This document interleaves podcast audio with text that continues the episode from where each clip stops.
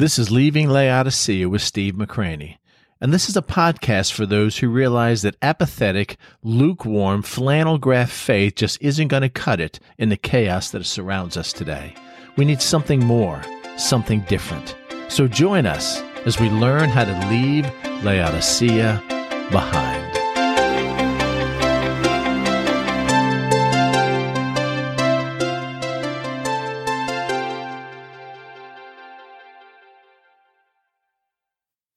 We've been talking a lot about being a faith prepper.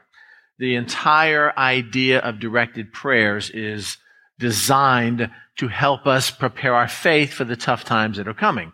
And if you don't think tough times are coming, I, I do, I hope I've spent enough time driving that point home. If you don't, that means you've got, you literally have your head in the sand and you're not seeing things for, for how they really are. We're heading into not just silent persecution, but we're heading into a time that, that Jesus promised that we would all suffer persecution and all who desire to live godly in Christ, the scripture says, will suffer persecution. So if you desire to live godly in Him, it is coming. One of the attributes of being a faith prepper, and I'm going to be sharing some of these with you in the weeks to follow, is to learning how to pray at all times at all times, not just when we feel like it, not just when we're beyond our ability to handle it ourselves, but to pray at all times, but doing that by letting the Holy Spirit through God's word guide and direct our prayers. You know, uh, in my, most of my spiritual life, I directed my prayers. I had a prayer list which is good. And, you know, you, you start out with two or three names at the very top, which are family members or close loved ones or, or people that you're really attached to emotionally. And you spend a lot of time praying for those. And, and then as your list begins to grow, it becomes somewhat unmanageable. And now you have 50 names or 70 names or 100 names and you kind of rattle through those, not really even know, even remembering why you're praying for some of those or if their situation has changed. It's kind of like once they go on the prayer list, how do they get off of them? There's nothing wrong with that. But sometimes our prayers, uh, my prayers, have been just rattling off a bunch of names. However, if one of my kids or, or my brother or something came down with cancer, I think my prayers would be a little more than just rattling off his name. Ah, uh, bless Ken. If he's struggling with something that I'm intimately involved with when we're asking the Holy Spirit to direct our prayers, what we're asking Him to do is to take God's Word and to teach us to trust God's Word and to pray according to God's Word and to teach us somehow to take everything to the Lord in prayer at all times. Everything. So I just want to share just a couple verses with you to give you just an idea of, of what the Lord said about prayer and what the epistles preach about prayer, just some of the other things in scripture. I won't, uh, I won't ask you to turn to this, but if you remember in Luke, uh, 18, Jesus is telling this parable about prayer. And he talks about this king and this woman that wants justice. And the king is not interested in the woman's needs. She's not interested in what she has to say, but the woman comes and petitions night and day. You know, I, I need to be heard. My rights need to be taken care of. You need to respond. And the king finally says, you're wearing me out. So therefore, not because I fear God, not because I care about you, but just because you're wearing me out is a difficult parable to, to deal with because it, you know, it almost puts God in a bad light from a human vantage point. Because of that, I will grant your request. And then Jesus says that uh, this is a parable to teach us to pray and never give up. And then he ends it with this statement. And it seems disjointed. It doesn't seem to really fit on the surface. After that, that difficult story about this king and this woman and the conclusion that we're to learn to pray at all times, he says this. Nevertheless, in spite of what I just shared with you, nevertheless, when the son of man comes, will he really, really find faith on the earth? And you sit back and go, how does that relate? It relates perfectly because prayer is the ultimate action of faith. I'm not going to handle it myself. I'm not going to try to, to, to demand my rights. I'm not going to manipulate the circumstances. I'm not going to worry. I'm not going to be anxious. I'm not going to do anything because my faith in my God is so great that I'm going to take everything to Him in prayer. When the Lord comes back, will He really find faith manifested in a childlike trust and dependency in prayer on the earth? Sobering question, is it not? Then there's this passage where Jesus is in the garden and he's struggling and he's getting ready to go out and pray three times and he knows that he's going to be betrayed and he knows the physical torment that's coming. But more importantly, he knows that for a period of time when God blots out light on the earth for those three hours, God himself is going to pour the wrath of our sin on his own son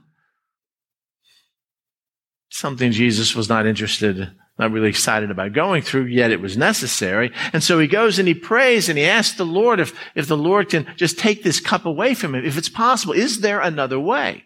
And his disciples, of course, who he just had the Last Supper with, he, he spent, you know, um, uh, John 16 and 17 and even 18 teaching them about prayer and unity, they were asleep. They were fast asleep. They, they could, they, they saw Jesus out there falling and at the rock and they saw Jesus who looked like he had great drops of blood on his forehead from it, but he couldn't keep their eyes open and they went to sleep. And Jesus' admonition to him was this, watch and pray. Pray, not just stay awake, but if you're going to stay awake, do something. Watch and pray lest you enter into temptation.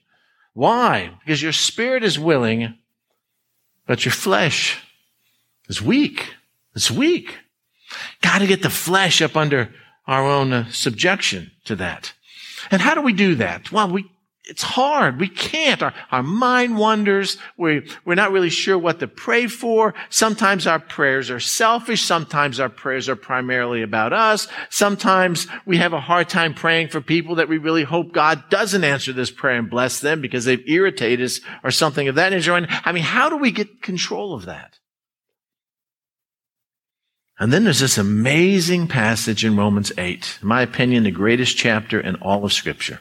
Right before the all things work together for good, right before those he, whom he foreknew he predestined, right before that I am convinced that nothing can separate me from the love of God in Christ Jesus. He says this. Likewise, the Spirit helps us in our weakness. What weakness are we talking about? Are, are, we talking about weakness like to get up and go to work in the morning? Are we talking about weakness to stand up against sin? Are we talking about weakness to uh, speak the right words? I mean, what weakness are we talking about? Well, he tells us.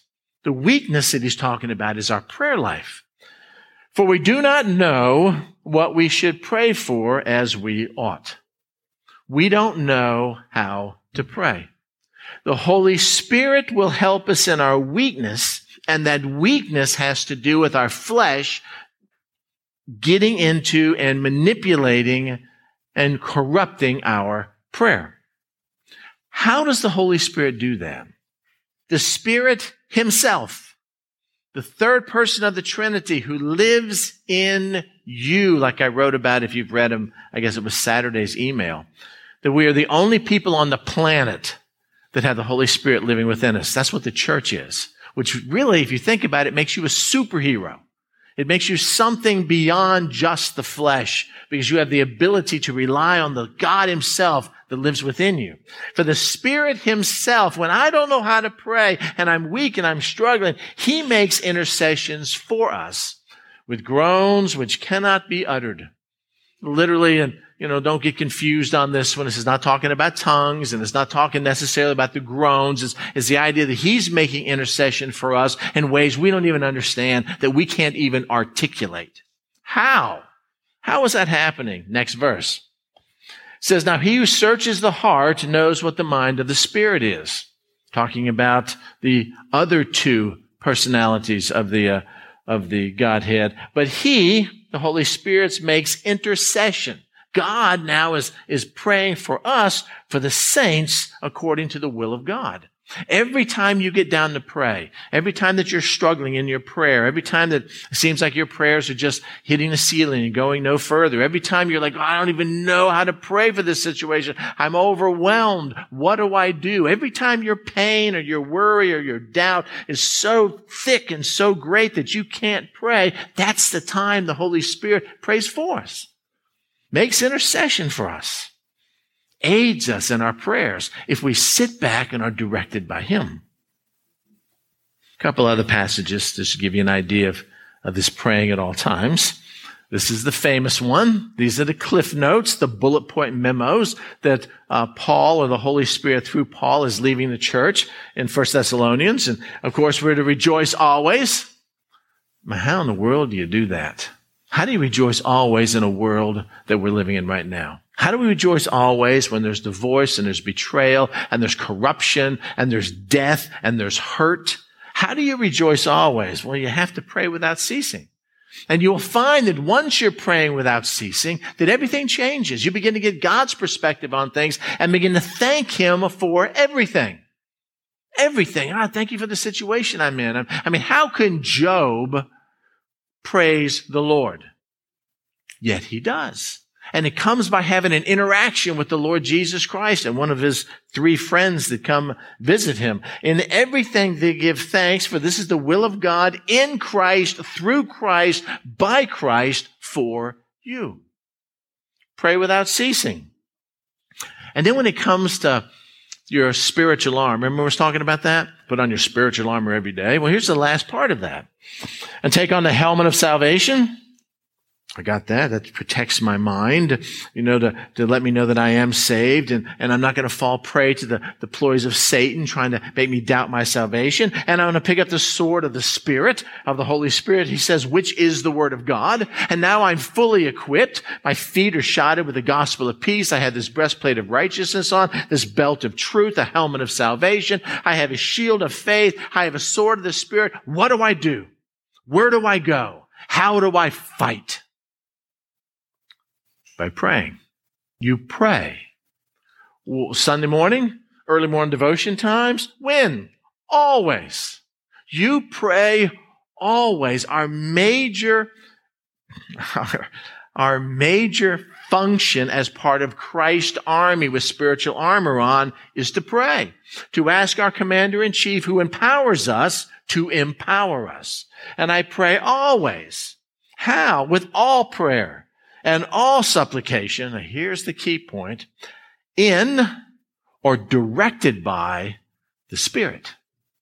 I pray, not just on my own, willy nilly, shoot an arrow prayer here and see where it lands and shoot an arrow. Oh, just bless them, Lord. Just bless them, bless them, bless them.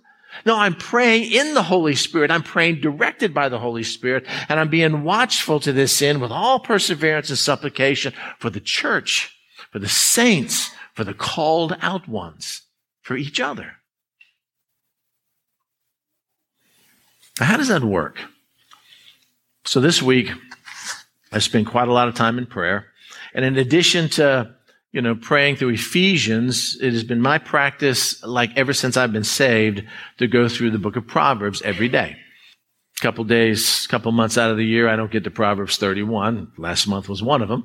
But, you know, the first of the month, I'm in Proverbs 1, the second, Proverbs 2, and I do this every single day.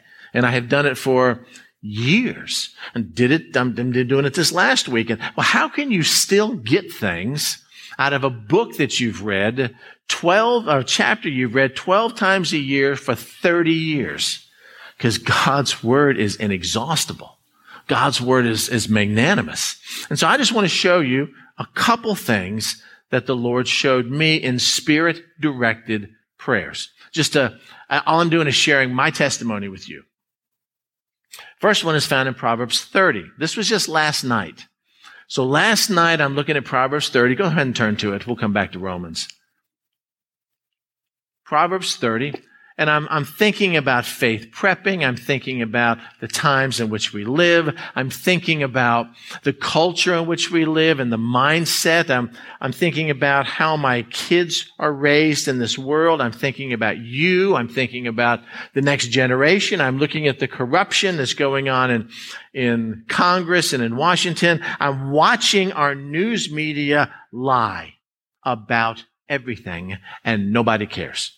Nobody cares. Nobody calls them to task. Nobody, it doesn't really matter anymore. And we're just, it's, it's, it's, it's insane. And we're supposed to be raising children and grandchildren to live truthful, honest, God-fearing life when we're surrounded by adults of prominence that exist exactly the opposite. How can our kids not be tainted? How can we not be tainted?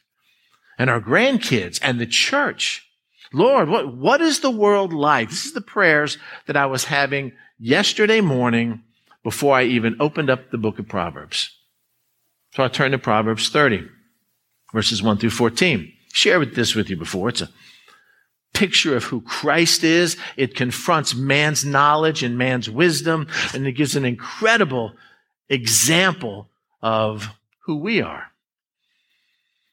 The word of Agur, the son of Jacob, his utterance, this man declared to Ithiel, to Ithiel, Ucal, get that out of the way. Verse 2. Surely I am more stupid than any man. And I do not have the understanding of a man, neither I've neither learned wisdom nor have knowledge of the Holy One.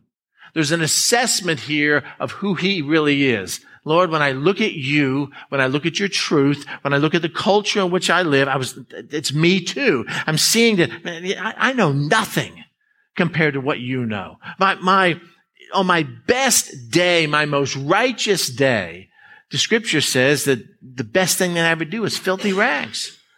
I mean, there's so much of you more to learn. So why don't I do that? It was really simple. I live in the Laodicean church age where I don't think I need anything. And the Lord looks at us and says, don't you realize that you're poor, blind, wretched, uh, wretched and naked? Verse number four. Steve, who has ascended into heaven or descended? You? No. Who has gathered the wind in his fist? You? No. Who has bound the waters in a garment? Did you do that, Steve? No. Who has established all the ends of the war of the earth? What is his name and what is his son's name if you know?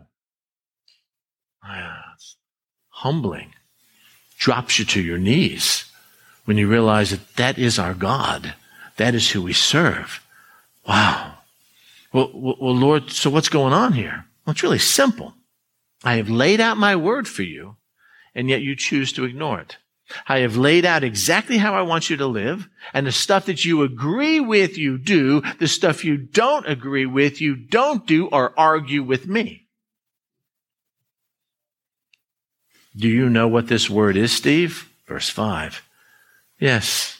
Every, every, even the ones that I don't like, every word of God is pure. It is refined. It is like silver. He, the Lord, is a shield to those who put their trust in Him. I know, Lord, but. I know, Lord, but no, do not add to his word. Verse six, lest he rebuke you and you, not him, be found a liar. When our culture says one thing, or our sincerely held convictions say one thing, and God's word says another, if we say God is wrong and we are right by our actions, he will rebuke us and it will be us that's called a liar and not him. All right, Lord, what do I need to do?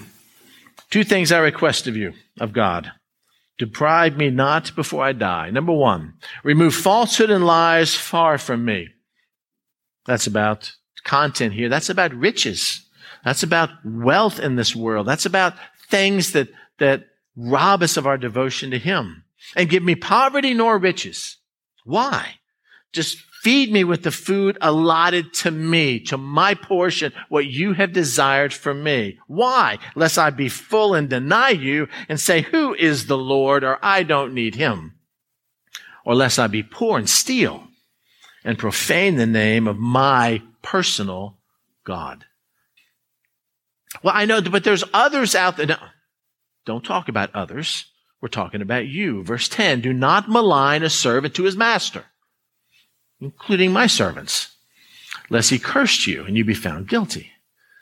But Lord, you don't understand the times in which we live. You don't understand how we were raised and what we were taught. And, and maybe you don't understand the rules that apply to success as we defined it in our country.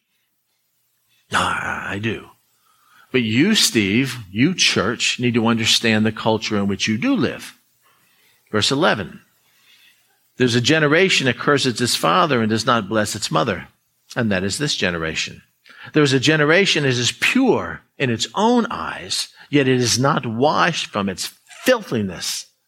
That is this generation. There's a generation, oh, how lofty are their eyes, and their eyelids are lifted up pride and arrogance. That is this generation. There is a generation whose teeth are like swords and whose fangs are like knives. Go on Facebook and say something someone disagrees with. That is this generation. They do that to devour the poor from the earth and the needy from among men. Holy Spirit's directing prayers to scripture. And all of a sudden we're beginning to see, well, this is, this, just tell me what happened to me this is where I live, Lord. So, so what am I supposed to do? What, what possible hope is there at all? Steve, your problem is the fact that your God is too small. Do you remember two days ago when you were in Psalm 20, uh, Proverbs 28? Remember the passage? Yeah. Read it again. Okay. The wicked flee when no one pursues, but the righteous are bold as a lion because they're righteous, because they're serving a righteous God. Okay. Because of the transgressions of a land, many, many are its princes. But by a man, not many men, not the church, not a gang, not 51% of the electorate, but by a man, but not just any man, a man of understanding and a man of knowledge of the things of God, a man who's able to discern right and wrong and to actually act upon that right will be prolonged even in a nation like ours. Sometimes the voices of darkness are so loud and so united that we feel like, or sometimes I feel like, well, who am I? I'm just, I'm just one guy. And, and who are we? We're just 50 people. You know what? What can we do? You can do anything. A man, one man, a single man of understanding and knowledge of the things of God can turn everything around. I was reading, and I, I don't have the details now. I'm sorry about that, but I was reading a story recently about the single man, the priest who stopped the slaughter of Christians in Rome at the, uh, at the arena and they would bring these Christians out and the gladiators would hack them up and the crowds would just be cheering and he could not take it anymore. And he jumped out of his seat and he ran down there and he said, this is an abomination to the Lord and this needs to stop. There was dead silence in the Roman amphitheater. Can't ever remember the, um, who the emperor was at that time. And one of the gladiators walked up and ran him through with his lance. And the man fell to his knees and his intestines spilled out and he died. And no one cheered. And they all sat in stunned silence as this innocent man who had the, the audacity to stand up for things that they felt even in their own heart was wrong. And they left. And there was never once from that day on another slaughter like that in the amphitheater of Rome. One man. One man can change anything can change anything. Proverbs 28, same chapter. Happy is the man who was always reverent. Man, that is one thing that I have noticed so much so in my generation, but in this next generation with my kids and grandkids, there's reverence for nothing. Nothing. You know, my parents and my grandparents especially were far more reverent than we were. We were the rebellious generation. We were the, you know, the, the 60s and 70s and all that kind of stuff. And, and my, my grandparents and pastors back then were just aghast at, at the things we were doing. It's nothing compared to what's going on now. And, and our nation, our young people, even us as older adults, have lost a sense of awe of God and lost a sense of reverence. But the proverb says that happy is the man who is always reverent. But he who hardens his heart against God and his reverence will fall into calamity. I am praying and I'm asking the Holy Spirit to take the words that I'm reading and to show me something. Lord, what, what are you saying here? What, what are you, what are you doing? Well, two key words here. Happy and reverent. Happiest day of your life is going to be the day that you know exactly what God's will is for you. When I hear people say that I just want to know what God's will is for my life, usually that means who am I going to marry, what job I'm going to have, should I buy this house or not buy this house, where am I going to live? How many kids am I going to have? You know, it's always about us. Always about us. But the day that you discover exactly what God's will is, His purpose, His calling for you, everything changes. So we live in this kind of culture, as terrible as it is. And yet God has called us to tell us that one man who will take the time to have knowledge and understanding of the holy things of God, to be reverent, can change everything, can be happy, can be joyful. So Lord, what do you want me to do? What is your will? How do we determine exactly what the will is of you? Now, do you know where that passage is found? We've talked about it a dozen times here. You want to know exactly what God's will is? It's found in Romans 12, 1 and 2. If you would just, just turn back to that. I want you to see it in your own word. Romans 12, 1 and 2. It's a series of statements, and it's a series of, uh, of uh, conditions. Romans 12, 1 and 2. I beseech you, therefore, brethren, I'm begging you by the mercies of God that you, present your flesh, not your spirit, not your soul, but your bodies. There's a reason for that. A living sacrifice, wholly acceptable to God, which is a reasonable service. And do not be conformed to this world, but be transformed by the renewing of your mind that you may prove what is the good and acceptable and perfect will of God. Period. If then, if conditions are met, then you will be able to know with certainty to prove exactly what God's will is for your life, and not just His general will, His perfect will, His good will, the, the will that's well pleasing and acceptable to Him. Changes your life. Makes you wake up in the morning with a purpose other than just going to work and making money and getting older. It changes everything. It begins with some questions. On what basis? What am I supposed to do? What is God's view of all this and why? How does this whole thing work out? So let's just take verse one. I beseech you therefore, brethren, on what basis? By the mercies of God.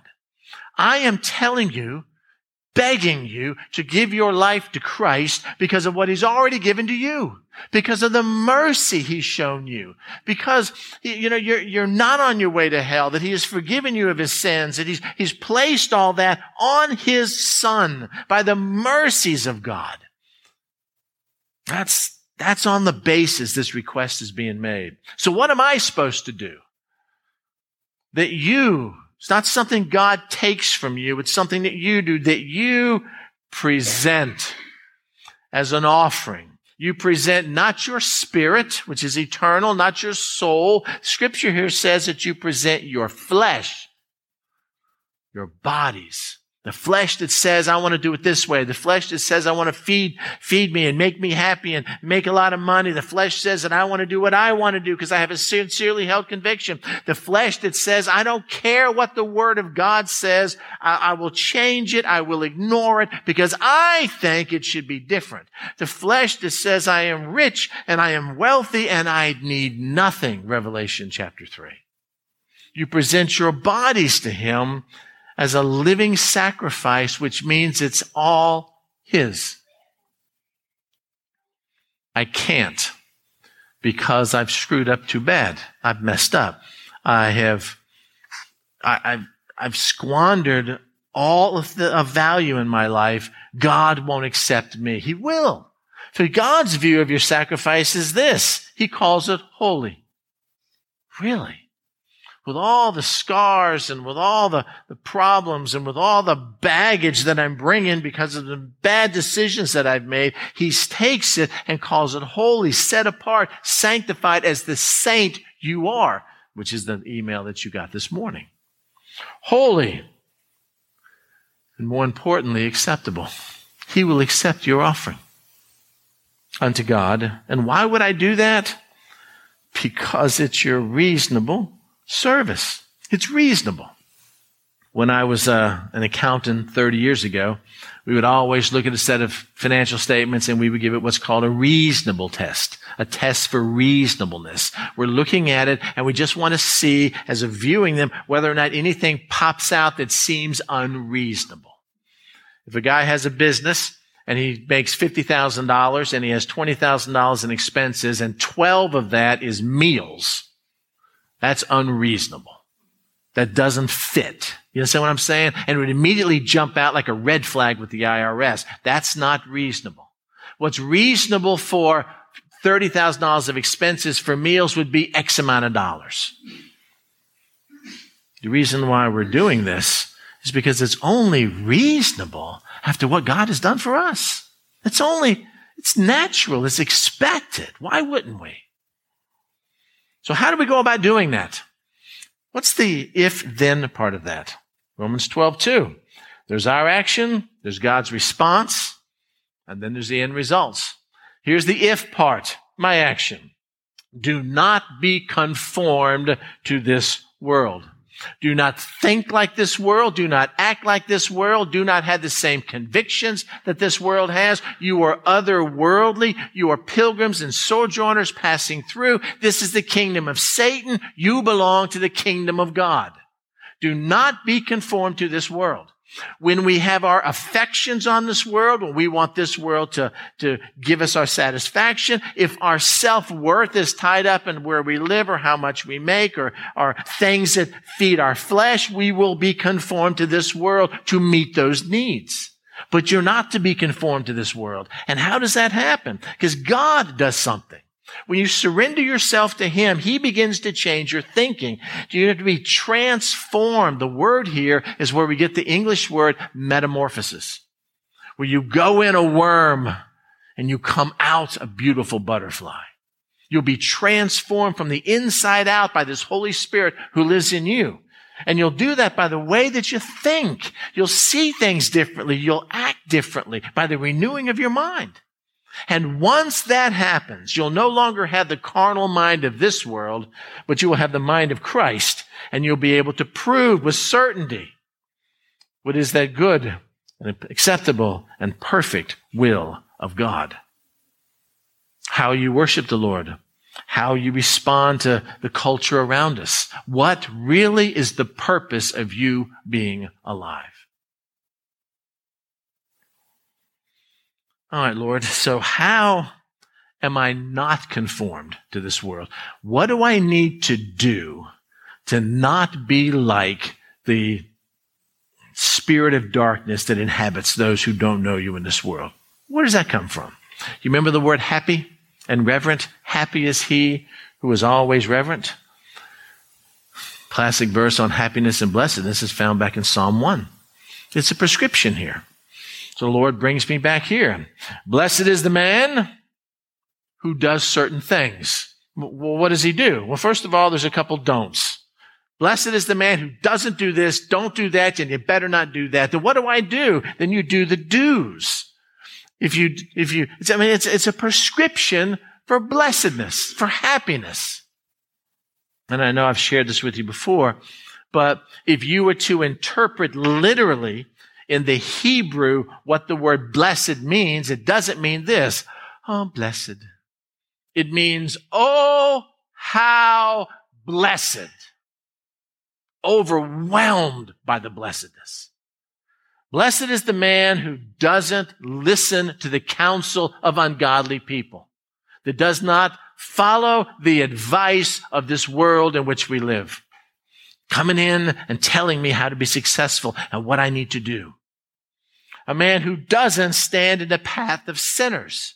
I'm not hanging around people who have different views than I do. I'm not learning from them. I'm not accepting them. I'm not enjoying what they do.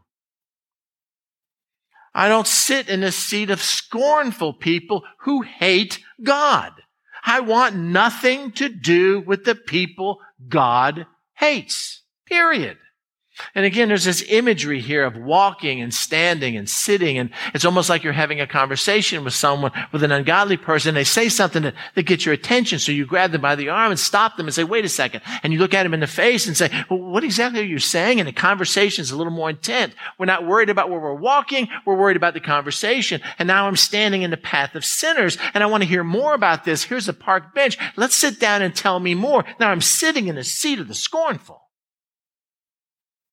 These are the don'ts. You want to have a blessed life? Don't do this. Period. Well, what am I supposed to do? You fill the void. But his delight, ah, delight, yes, is not the Psalms or the prophecy or things like that, but the law of the Lord. I want to know what pleases God because nothing else really matters. If I please somebody in this world, I get nothing. But if I please God, I get everything. On Billy Graham's 80th birthday, they, um, they asked him a question. I read this this morning. They asked him a question. They said, What if you discovered most about life in your 80 years? Of course, he lived another almost 20 years. And he says, I learned how short it is how quick it is. And the older you get, the faster it goes. Those of you who are getting a little older, have you noticed that? And even when you're really young and you have a baby, oh, look, we have a baby. Next thing you know, the baby's six. Well, you've aged six years too. Now he's 12. Now they're 20. What happened to those years? It's, it's shocking. His delight is in the law of the Lord, not in accepting the world views but being what Christ called us to do because this world is so short and eternity is so long. But his delight is in the law of the Lord. And in that law, you meditate. That's not just reading. That's reading over and over and over again. That's thinking about it when you're driving in the car. That's ruminating on it as you're having a conversation with someone. That's focusing on God's word. That means you can't wait to just turn Facebook off. I can't wait to go spend some time with the Lord and talk to Him about the stuff I've learned, to meditate in His law day and night. Being a faith prepper means that you take God's word for exactly what it says. And all of us would probably say, well, I, I do. I do. Uh, I believe everything in God's word. Okay. Then I have a couple, actually, I have quite a few. I have a, quite a few controversial issues that we face as Christians today. And I'm going to ask you how you feel about them. What is your opinion about them? I'm not going to tell you today what the word says. Uh, but I just want, I just, I think you're going to be shocked as you go through this. Abortion. We'll look at abortion, homosexuality, sex, divorce, and education just to start. Those are pretty hot topics today, wouldn't you say? Okay. How do you feel about that? Does a woman have a right to end the life of her unborn child under any circumstances? Yes or no. The Bible teaches it one way or the other. Well, how about rape? How about incest? How about the physical life of the mom? Are those exceptions? We've accepted. Pro-life people has accepted. The rest of the world doesn't accept any of those at all. Does, does a, does the Bible say that a woman has a right to do that? And if so, what would you do if it was you or your daughter? There is a right or a wrong answer here in scripture. And all of us have an opinion. Homosexuality, is it a sin? Always? In all circumstances? Period? Or did God somehow create both heterosexual and homosexual people? Well, I, I used to, I knew a lady who, you know, of course had a view on homosexuality, that homosexuality, of course, is a sin, until her son came out as gay. Well, okay, well, I love my son. Well, if I love my son, then I have to love the sin. And so she started going with him to a gay church. And the people at this gay church are just the most loving people ever. So are people at Friday night at a bar. You can be absolutely accepted for anything that you do. And so therefore, because of that experience, it changed her whole view. Well, did God's word change? Does God's word say right and wrong, left, I mean, uh, black or white, how the situation turns out? Sex. Is premarital sex always a sin? Always. Even if it's the day before your wedding. Even if you just love each other more than anything. Is it or is it not?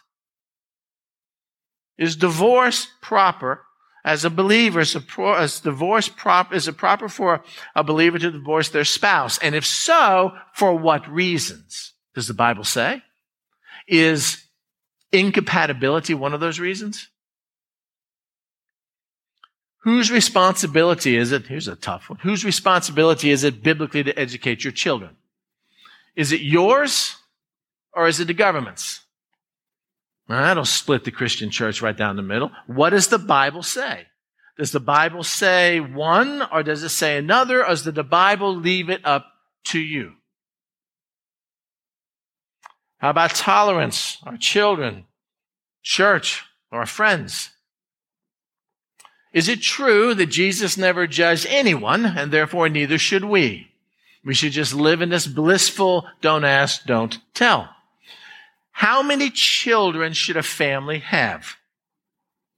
Or is birth control and family planning biblical? Or is it a sin? I, I just, I, I just, I, I can't take any more kids. Okay. So if you don't think you can take any more kids, does God say it's okay for you to limit the family size that you have? Or is that something that we just decided to do on our own because technology allowed it? I mean, I'm not going to sit here and tell you what the Bible says, but the Bible does say one thing about every one of these. Should women be pastors? Or, this is the big one today, should women have leadership roles that involve those leadership roles over men? Should a believer have friends that are non-believers? And if they are, how close should those friends be? Can they be your bosom buddies? Can a non-believer be your best friend? Or at best, a mission project and an acquaintance? The Bible clearly speaks about that, whether we choose to accept it or not. Our home life, spiritual leadership, or the environment. Home life. Should a man be a stay-at-home dad? Uh, no. Okay. But should a woman go to work outside the home and put the kids in daycare or public school so she can make money and fulfill her calling in the workplace? That one stings, doesn't it? Does the scripture say something about that? Absolutely. And if you found out exactly what the scripture said and it was contrary to how you felt, would you do anything about it? Or would we add to God's word or take away from God's word and then wonder why this clear calling he has in us is difficult to ascertain. Whose responsibility is it to be the spiritual leader of a family? Well, uh, the mom. She's homeschooling them. Really? Does the scripture teach that? Is it somebody else's responsibility? Is it the father, the husband, the wife, the kids, uh, the church? Whose responsibility is it? And if you're a man and you're not the spiritual leader of your family because you've chosen to do something else, is that a sin or not? How concerned should a Christian be about the environment and global warming and saving the earth? Does the earth have a Future? Do you know what the future is? Politics. Ooh. Dating and marriage. Dating versus courtship. Islam or drinking alcohol. Should a believer ever vote for a Democrat? Should a believer ever vote for a Republican? Should a believer even vote at all? I mean, is your vote based on who you think the best candidate is?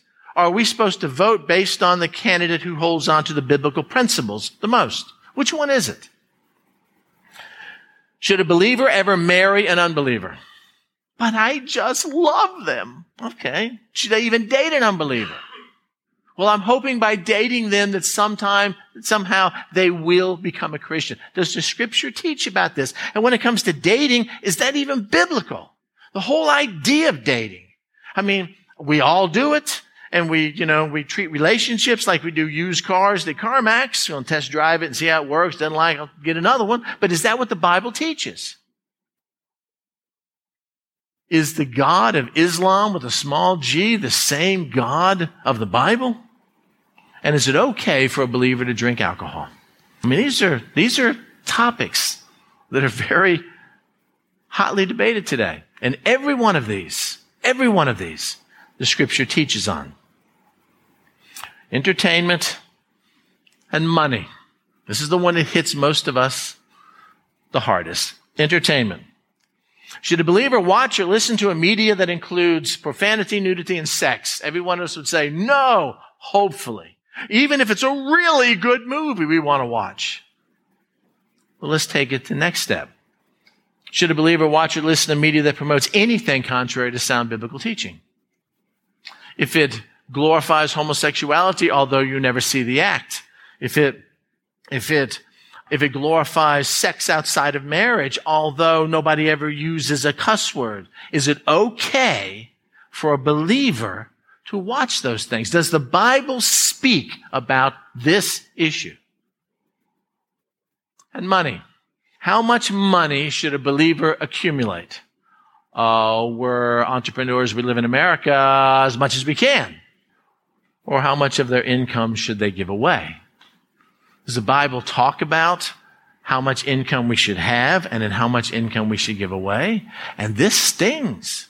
Every one of these, every one of these, we all have an opinion on. I mean, I, I, would ask you how you felt about them, and some of you would go, yes, right, yeah. And other ones you kind of go like this. I'm the same way. The ones that don't affect me, abortion, absolutely. Money, or media, entertainment, or stuff of that nature, uh, that's hitting a little close to home. So when we read these, are our opinions just that? Are they opinions? Or are convictions based on scripture? And once we find they're based on scriptures, scripture, are we willing to do anything about that? Are we willing to look at God's word and trust him explicitly for what he says? So when Christ comes back, will he truly find faith on earth in our prayer life and our devotion to him? Or not? Are we willing to change or not willing to change? I want you to remember the promise. The incredible promise of knowing God's will and receiving his blessings that are yours. How to receive God's will or know God's will. It's really simple. You present yourself as a living sacrifice, holy, acceptable unto God, which is your reasonable service. God, I don't want any decision about my life anymore. I absolutely 100% without reservation belong to you. And the first thing he'll do is start not conforming you to this world. He'll begin changing the way you view things, you, you think about things, how you spend your time, the friends you have, how you spend the waking hours he gives you. And then, when that's taking place, then you'll be able to prove what is the good, acceptable, and perfect will of God. That's, that's ours. To be able to know His will. And on top of that, to be able to experience this blessed life that others can only dream of. How does that happen? By the do's and don'ts. You do not walk in the counsel of the ungodly. I don't want to listen to what lost people say which is pretty much our educational system, our media system, what our government says. We're swimming upstream. A true believer is. I don't want to stand in the path of sinners. I don't want to sit in the seat of the scornful. I want all the don'ts taken out of my life, and I'm going to fill those with the do's. God, show me exactly what your will is. I want to delight myself and you now revealing to me exactly what your commands are, and I'm going to meditate on those day and night to, to make sure that I live for you. As we, as we see the day approaching, one of the things the Lord always does is He always gives us a choice. The choice. The choice is always yours. Literally, if you'll understand this, the promises belong to you. If you're not living in His promise, it's because you have walked away. There are hours for the losing. You realize that? He doesn't give them to us if we reach a certain standard. They are ours. It's like in the Garden of Eden, everything was yours until you lost it. So this week the Lord was asking me what I'm prepared to do about it. What am I, what am I willing to accept and not accept? So what I'm going to ask you to simply do is this. In your prayer time, and I'm hoping you're praying more over the last month or so since we've been kind of focusing on that that you ever had before. And if you haven't, why? Why? We're missing out on so much. Why? But if you have, begin to look at God's word as promising commands and commands with a promise. Whatever he says is true. And therefore faith comes by praying and believing and trusting and acting out on what he says, not what the world says, not what I was taught in the Wharton Business School, not what the media says, not what my past experience has proven to me to be true, but to do exactly what God's word says and leave the results up to him. Amen? And this moves us one step closer to being a faith prepper. Let me pray.